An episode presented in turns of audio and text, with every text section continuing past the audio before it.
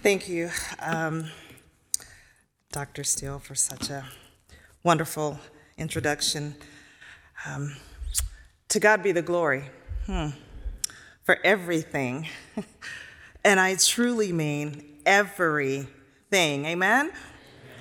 God's been um, amazing, uh, more than amazing uh, to me. I don't know about you, but you know, I, I, I want to give him a little bit of glory right now and just say, Thank you, God.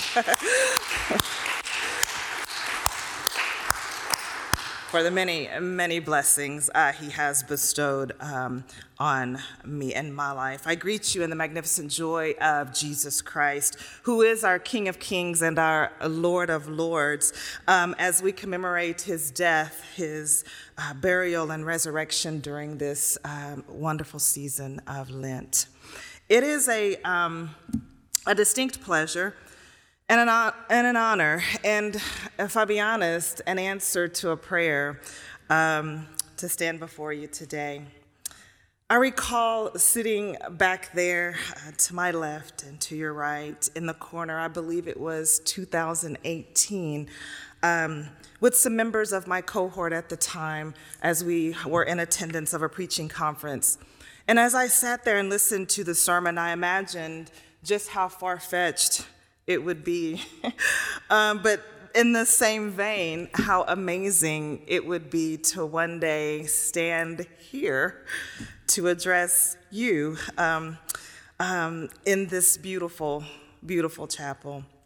Believe it or not, I brushed off that still small voice that was uh, speaking to me, letting me know that all things are possible. You know, and I sighed and I shoved that prayer to the back of my mind, but it's right here that I want to give all praise to God. Because you know what? He is able to do things for us and to put us in places that we could just dream about. Amen? Amen. And so I am living witness that God um, can do um, uh, above all that I could ever ask or think. So I'm truly grateful uh, to be here today. Um, as um, I know that you could have um, asked anyone else uh, to stand before you, but um, you asked me, so I'm eternally grateful. So thank you, Dr. Steele, for the warm invitation. I certainly um, am grateful. Um, and thank you, uh, Jordan, and um, your team of Truett Women in Ministry for uh, being so patient with me and helping me work out the details uh, that I needed to know. Um, thank you, Pastor Ryan Barnett. I don't see you. Are you? Yes, I see you. Yes, thank you, Pastor Barnett, for um, your impeccable leadership and your unwavering support of me um, and my ministry. And um, Brandon, is that you, Brandon, back there? Thank you so much for being here. And all of my family from First Methodist Waco, thank you uh, so much. And of course, my son and Amanda, who are here as well. And thank you to each and every one of you that are here. You could have been anywhere else this morning, anywhere else but um, you are here, uh, and I'm grateful that God brought you here. Um, so thank you so much. Would you please pray with me?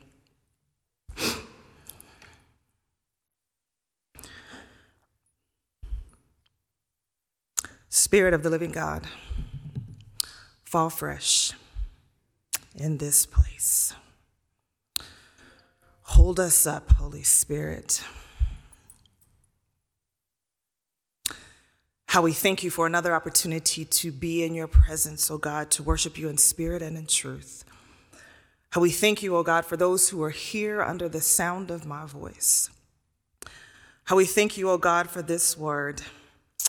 We ask that you would send it forth in a mighty way and let it do what you would have it to do. Let it fall on the hearts and the ears and the minds of the one who needs to hear it, Father God. Touch like only you can. We thank you, oh God, that you uh, give us exactly uh, what we need, oh God. You bring joy when there's sorrow, you bring hope when there seems like there's no tomorrow. God, you are our bread of heaven um, when we're hungry. And we thank you, oh God, for providing all the needs for all of those that are in this place. We ask that you create in us clean hearts, oh God, and renew a right spirit within us. I ask that the words of my mouth and the meditation of my heart be acceptable in thy sight. For you, O Lord, are our strength and our true Redeemer, for it is in that name that is above every name Because at that name, Jesus, every knee shall bow and every tongue must confess that Jesus Christ is Lord. How we thank you, Jesus. Jesus, Jesus, Jesus. Amen. Amen. Um, I recall a conversation that I had uh, just a few weeks ago with a dear sweet friend of mine, and she was sharing some tidbits about her life. And um, one that stuck out with me was the fact that she mentioned that she worked for Dr. Pepper years ago. And she said she worked in the department that made Big Red. Let me just say this, just as a little side note. Um, if I were a soda, I would be a Big Red. Just saying, because Big Red has always been my drink of choice. You know, um, I, although I've almost given it up completely because it has no, absolutely no, absolutely no health benefits. But, but I digress. But, but anyway, so my friend said at the time that um, the Waco plant was the only place that had the secret recipe to Big Red. And I thought to myself that that was really quite interesting. You know, anyway, she proceeded to tell me that when she would leave work, she would occasionally stop by the store, and while she was there, she would notice people sniffing around. And, um, you know, she said oftentimes people would stop her and tell her how good she smelled. And, and she said they asked her about the perfume that she was wearing. And she said she would just smile and look at them and she goes, Oh, this isn't perfume you're smelling. She said, I just got off work and I smell like the environment I've been in all day. She said, This is just Big Red. Friends, I share that story as my intro because I pray that when we leave this chapel this afternoon, and when we go back to our homes, our neighborhoods, our jobs, or even a restaurant for lunch, that people that we come into contact with will notice something different about us. You see, I mean, I pray that they smell this environment that we have been in, that the people will know that we have been in the presence of our Lord Almighty, and that His Holy Spirit is resting on the inside of each one of us. Amen. So thank you, thank you, Miss Barrett, um, for reading that rich First Kings text for us today, as it is truly the springboard of this sermon that I have um, I, I, wrestled with, and and and and God had given it to me, and I kept going back. God, is this really what you want me to preach? Do you want me to use this title? And He kept coming back, and He said, Well, you just do what you want to do. And I said, No, God, I'm going to listen to you. I'm going to use the title, Just One. You know just one. You know. Here we have Elijah. Elijah stands ready to confront, to contest, and to challenge the people. Elijah's intent was to get them back to the place of worshiping one true God.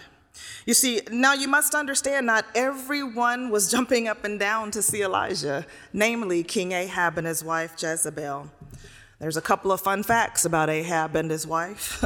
you see, it was in fact Ahab who allowed Jezebel to bring Baal worship into Israel in the first place. And her main goal was to get them away from worshiping God.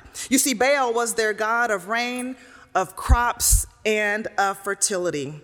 Ahab also made sure that his wife had her own place to worship, so he built her a special private temple. You see, Jezebel wanted Baal to be their center of attention. She wanted Baal to be their god of worship, and Baal alone. Look with me at verse 17. It says, When Ahab saw Elijah, Ahab said to him, Is it you, you troubler of Israel? And he answered, I've not troubled Israel but you have, and your father's house, because you've forsaken the commandments of the Lord and followed the Baals. Now, isn't it interesting that King Ahab is calling Elijah the troublemaker? the nerve of him, right? Because you might recall that your Bible says what your Bible says about Elijah in verse 36 of this same chapter, where it says that Elijah did everything according to the word of God, and that includes confronting Ahab and inviting he and Baal's uh, priest to a meeting on Mount Carmel. But that's pretty typical of a troublemaker to call the non troublemaker a troublemaker. you see, after all, it was King Ahab's sins that prompted all of this to begin with, as the Bible says in verse uh, 19. Uh, it says, Now therefore, have all Israel assemble for me at Mount Carmel with the 450 prophets of Baal and the 400 prophets of Asherah who eat at Jezebel's table. I mean, it looks like to me that Elijah means business. You see, he's uh, not praying. He said, Bring them all uh, here. You see, uh, uh, uh, I wondered if Elijah, though, felt like it was him against um, the world. You see, let me pause right here for a moment because I believe there may come a time in our lives when we too may have to step forward and stand firm for our Lord and Savior Jesus Christ. You see, when no one else will stand. But would you agree that in the not so distant past that there were some things that took place all around us? And in those times, if just one person would have taken a stand for what was right, that the situation could have taken a different turn. I'm talking about the power of just one. You see, who would dare step out on faith, standing on the word of God, and trust in God to move in a miraculous way for his glory? Yes, friends, just one who's not afraid to hold fast to God's unchanging hands because you know that he is the same today as he was yesterday and as he will be forevermore. I'm talking about just one who knows that if they take one step, that God is going to take two. Do I have somebody who knows what God can do in this place? You see, just one who knows that God promised to never leave us nor forsake us. Just one who is okay with being the minority, who will stand up for something in the face of the majority, even though it might get a little lonely. You see, but somebody in this place knows that when we stand up for God, when when we know to whom we belong, that we are not by ourselves. No, we're not, because the psalmist reminds us that even though an army encamps all around about us, that our hearts will not fear. And even if a war breaks out against us, we will remain confident and keep our trust in God. You see, friends, I believe that even though Elijah felt alone and maybe a myriad of other emotions going on on the inside of him, that he stood in face of all of those prophets because he knew that in the end, everything was going to be all right. You see, because he knew that the Lord was with him. So, who, who, who is willing to stand firm for the Lord? Just one. Friends, I sat up a little bit straighter in my chair as I worked on this second thing I want to share with you today. You see, and it's the question that Elijah put before those people, asking them to make up their minds one way or another. You see, he wanted to, he wanted them to, to stop straddling the fence. he was saying to stop dibbling in this and stop dabbling over there. You see, and to make up their minds which way they were going to go. Elijah boldly called on the people to make a decision.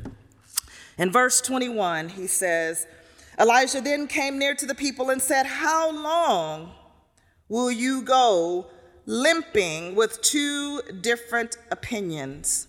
If the Lord is God, follow him. But if Baal, then follow him. Then the people did not answer him a word. It was in January 20, 2009 that I started here at Truett Theological Seminary.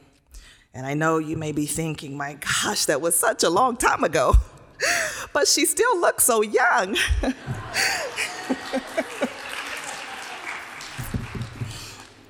But believe it or not, I had no idea what I was doing.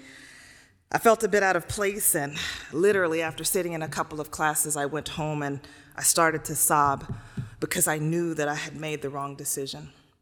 I knew that the seminary thing was not for me, and I'd obviously made a mistake.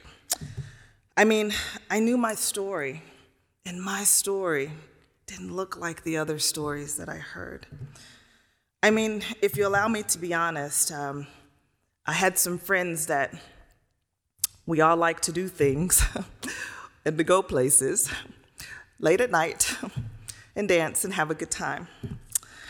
And I knew that there were some things that were hanging over my head that I liked, and that those things were not in line with what God wanted for me.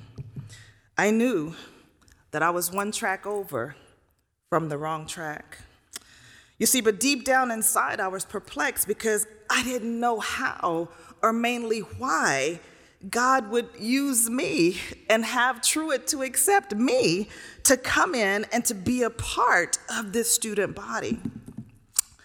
But hear me when I say this that there's been something deep on the inside of me all my life.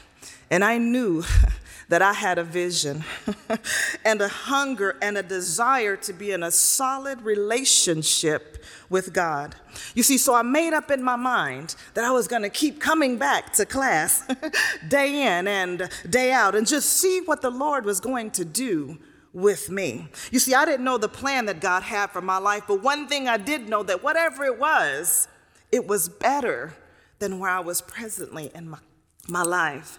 You see, friends, all I'm trying to say here is that we can't get stuck in our own heads, wrapped up in balls of confusion when we have been given a command from God. You see, when we know that there's a call on our lives, there will come a time that we will have to unequivocally decide whose side are we going to be on. And I made up in my mind that I was riding for King Jesus. You see, and I won't let nothing stand in the way of me serving my Lord and Savior Jesus Christ. You see, I knew, though, that I was going to lose some friends along the way, and I even made some enemies uh, on that journey. But re- that reality was not enough for me to turn away and take my eyes off the prize of the high calling. You see, because I knew that God was making a way for me, even though I couldn't see the way. You see, so Elijah begged the question of these people how long are you going to go between two opinions? How long are you going to drag your feet? Let's make sure that we don't miss what's going on here because, see, the king and those prophets that were standing there wanted it to rain. But the Lord said, Hold up. Y'all are out here acting like you don't have good sense, you know, pretending you don't know me, worshiping things that don't bring you joy. You want me to bless you and make it rain? You see, friends, I too had a long list of things that I wanted when I entered seminary. I mean, a long list. But I failed to realize that I needed to stop and take a serious look at my life, at the choices that I was making, at the circle of friends that I had around me that I was so anxious to get to uh, each and every week. But the Lord said, Hold up, wait a minute. You see, all I'm trying to say here is that I believe that we want God to give us what we want without taking any accountability of the fact that our relationship with Him is almost nothing, right? You see, we want all that He has for us, but we give Him no time, no praise, no nothing. And here Elijah is, in essence, telling the people, you are living a double life. You see, because you're split, and, and, they wanted it their way. You see, they wanted to graze in both pastures, but Elijah was letting them know that, hey, this is not Burger King. You know, they wanted God, but they were torn by the fear of Jezebel and how much they actually liked worshiping Baal and being a part of that lifestyle, straddling the fence. But I believe it's in the New Testament book of Matthew, the sixth chapter and the 24th verse, that clearly says, No one can serve two masters. Either he'll hate one and love the other, or be loyal to one and despise the other. I believe Elijah is helping us out big time here by reminding us to examine the condition of our hearts and to choose this day whom we will serve. You see, if God is indeed God, and I know that He is, then the final decision should be to serve Him and Him only and to follow Him and go ahead and get off the fence. Friends, after Elijah asked that very pointed question. The Bible said that the people did not open their mouths, they didn't say a mumbling word. You see, I mean, after a question like that, it does give us a cause to pause. Like, I mean, what do you say to that? You know, I worked, um, I worked for Texas Workforce Commission, and I had a manager who, um, a few years back, had a short two word phrase. that he would always say in times when the answer was clear and obvious. and I would go to him and ask him a question that was clear and obvious. And, um, but for whatever reason, um, the answer was so hard to acknowledge or just difficult to verbalize. But I would go in his office and he would not take his eyes off of his computer screen, and I'd be standing over here on this side, and he would just say, You know. You know. And you know, don't you? You see, we need to make it make sense, um, however, it needs to, in order to develop the kind of bond and relationship with Jesus. You see, that nothing and no one can break. You see, in whatever shape, form, or fashion, things need to get tidied up in our lives to get us to the point that, come hell or high water, that we're going to step forward and stand firm for the Lord and get rid of the fence. Can somebody say, What fence? Yeah. You see, you see, uh, uh, uh, get rid of the fence. It never occurred to me that Dr. Pepper was the only company that held the secret recipe for Big Red. I mean, as long as I could put my hands on one of those when I wanted it, you know, that fact really didn't matter to me. Like, who owned the recipe? I didn't care as long as I had a Big Red, right? You see, but I believe that Dr. Pepper wants us to reach for a big red as often as we can. Right? I mean, think about it. That market belongs to Dr. Pepper, doesn't it? When it comes to that cool, refreshing, one of a kind taste of Big Red. You see, but even though there are, in fact, some imitators of Big Red in the 7 Elevens and the QTs and the corner stores, uh, but at the end of the day, no one can do it like Dr. Pepper, right? You see, well, friends, I believe that in the same way that Dr. Pepper has Big Red all wrapped up, that God wants to corner the market Amen? You see, as it relates to our praise and our trust and our love towards Him, you see, God wants to own the market. But, but we can't ignore the fact that there are a whole lot of competitors out there, right? Like the, like the TikToks and the Facebooks and the Instagram and the money and the cards and the homes and, and, and the TV and can I go on and on and on? But who in here knows that God does not want to share us with those competing things? You see, this world that we live in is huge, and there are many things that come to kill, steal, destroy, and distract us from God. But I believe that today is the day that we can choose to make up our minds that we're going to hold on to God's unchanging hands, even when we can't see them, friends, that we are going to stay connected to Jesus. Your friends, we need to decide today that we're going to bless the Lord at all times and let his praises continually be in our mouths. Let the Spirit of the Lord move our hearts to care passionately about those who don't know him and help them come to know him as their Lord and Savior. Let them know about this Jesus that we serve. You see, friends, even in the midst of the fear and the distresses and the divisions and the hatred and, and the tension and, and, and the racial uh, divisions and injustice all over this world, can we take a stand for Jesus and boldly proclaim his name to the glory of God, our Father? The one and only, who gives us good and perfect gifts. You see, yes, the one and only God who loved us enough to give us his only son to suffer, bleed, and die, not just for me, but for all of you too. you see, I'm so glad that he defeated death, he defeated that grave, and he's alive on today. Will you be the one who will boldly stand up for the one who freely laid down his life for you? Even if it gets lonely, even if we lose some friends along the way and make a few enemies.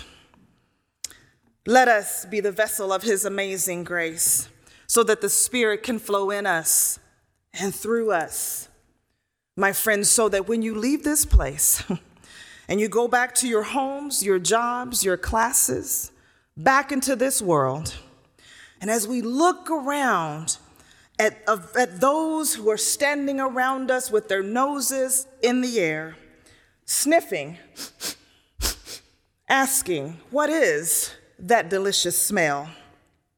May we be just the one ready to step forward, to stand firm in the Lord, to get off that fence, and to help redeem and transform that person. All it takes is just one. And let them know what you're smelling. It's not perfume, it's Jesus. that's the Holy Spirit that's resting on the inside of me. All it takes is just one. You know. May God bless you in the name, the one and only name that is above every name. That at that name, Jesus, every knee shall bow and every tongue must confess that Jesus Christ is Lord. God bless you.